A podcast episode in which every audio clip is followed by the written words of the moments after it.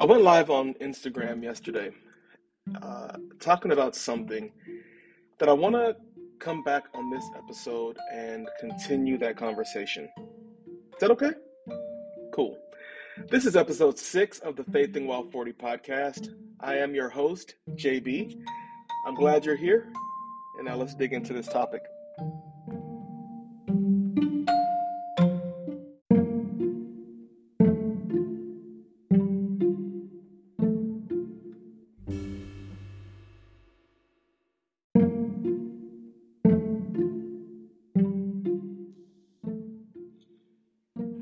In the last episode, I talked about you have to understand your value. And I was speaking as much to you or to me as I was to you. You know, one of my favorite quotes is by Marianne Williamson, uh, and I think you all know it. Our deepest fear is not that we are inadequate, our deepest fear is that we are powerful beyond measure. It is our light, not our darkness, that most frightens us. Um, and then she goes on to say, and as we let our own light shine, we unconsciously give other people permission to do the same. As we are liberated from our own fear, our presence automatically liberates others. Now, I'm going to make a statement to you now that you may think is controversial, uh, but I think it is the absolute truth. People are waiting on you to shine. People are waiting on you to shine. and that's the tardy bell. People are waiting on you to shine. People are waiting on you to arrive. People are waiting on you to move in your purpose. People are waiting on you to have that big dream. People are waiting on you to take that next big step. People are waiting on you to show your faith. People are waiting. It's a cool thing that God has created us to be a dependent people. Like, as much as we say that we are independent, we're not. We all need somebody else at some point. Uh, and whether that relationship is up close and personal, or maybe you're watching somebody from afar, I think it goes without saying that we are a very dependent people. Our, our, our existence is very dependent. And so people are waiting on you. I uh, was thinking about a quote yesterday. Procrastination is the sin of believing that God owes us more time. As someone who has been a master procrastinator over the course of his life, uh, that is very convicting. It's very challenging. Thinking that God owes me more time has caused me to not do so many things because I did not think that the timing was right. It's been a fear thing. There have been ways that I have not invested into my talent and my gifts because I, you know, I'd say I'll do it another day. I just, I just want to watch TV today. I'll do it another day. I'll start that diet another day, or I'll, I'll start exercising another day. But in truth, the greatest gift that one of the greatest gifts, I'm sorry, that God has ever given us is the gift of now. That's why it's so important that people see you being great now. That's why it's so important that people see you being about your father's business now, not waiting until tomorrow.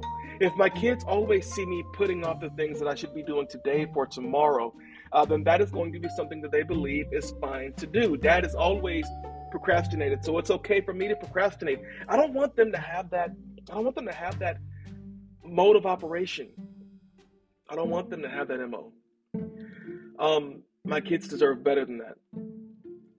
And honestly, people deserve better than that when they look at me. My students deserve better than that when they see me teaching them. They should see me going hard today, not waiting until tomorrow, not waiting for a holiday, not waiting for someone to come and, and challenge me, but they should see me going hard because I know that this moment, this minute, this hour, this second, this day is all that I have.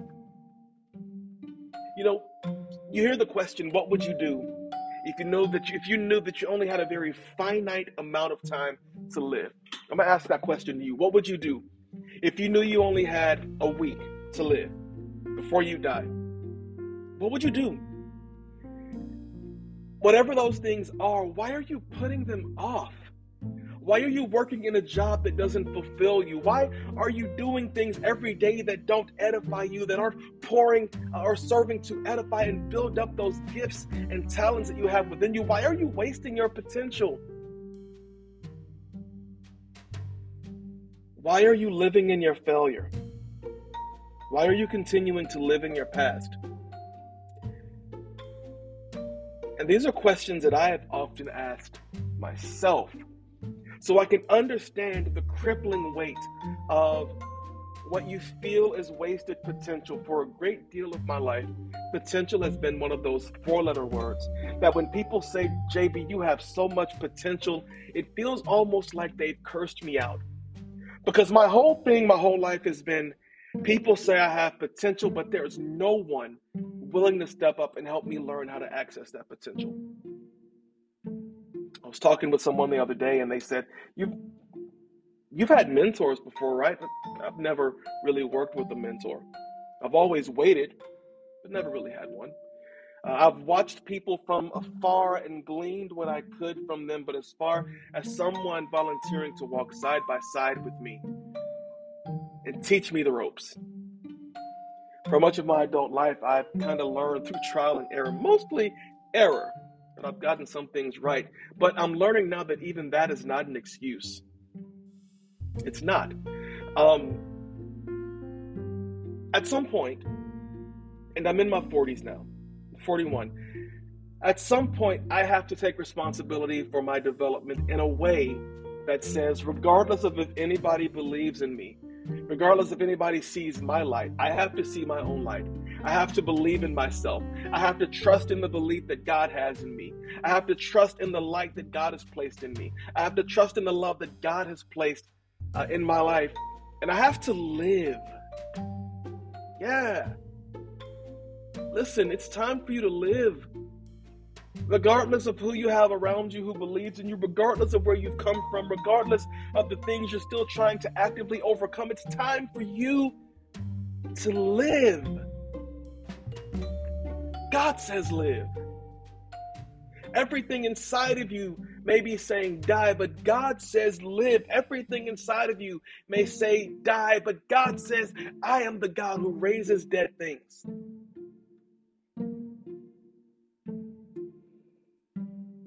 And there are people around you who are dying, who are waiting on you to live.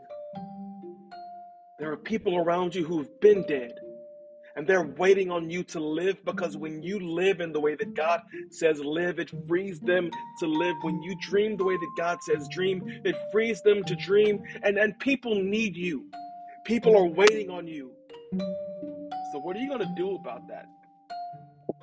If you know that people are depending upon you, if you know that people need you to shine so that they can feel like they have permission to shine, and if God has called you to shine but you're not shining, if you put the lampshade over your light, if you're hiding your light thereby you're not freeing other people to, to, to light, what are you doing? What are we doing with our lives when we're not allowing ourselves to be a stimulus for other people to draw closer to God, to draw closer to their purpose, to live in the light of their destiny. People need you. People need you.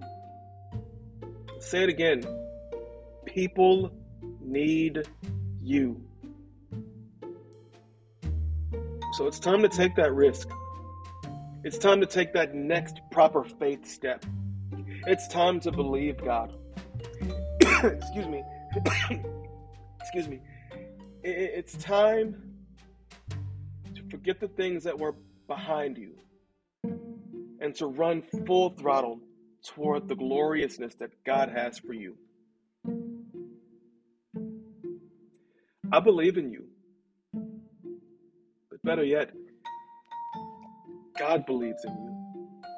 And because God believes in you, there is nothing that you cannot accomplish if you trust in Him you just start talking better to yourself. That makes me think about affirmations. Y'all, affirmations are a big thing right now. But I want to caution you. Can I caution you?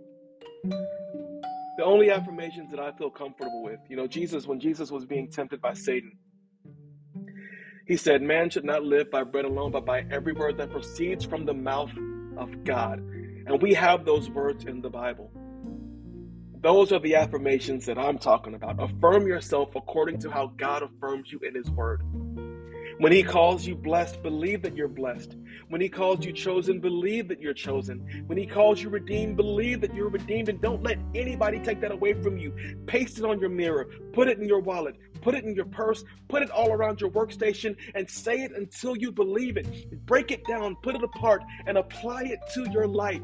Those are the affirmations that will bear fruit. Affirm yourself by the word of God. And let your light shine that people may see what you're doing and glorify God. It's not about us, it's all about Him. But we have to be about the work. We have to be about the work. This is episode six of the Faith and Wealth 40 podcast. I'll be right back with our devotion for the week.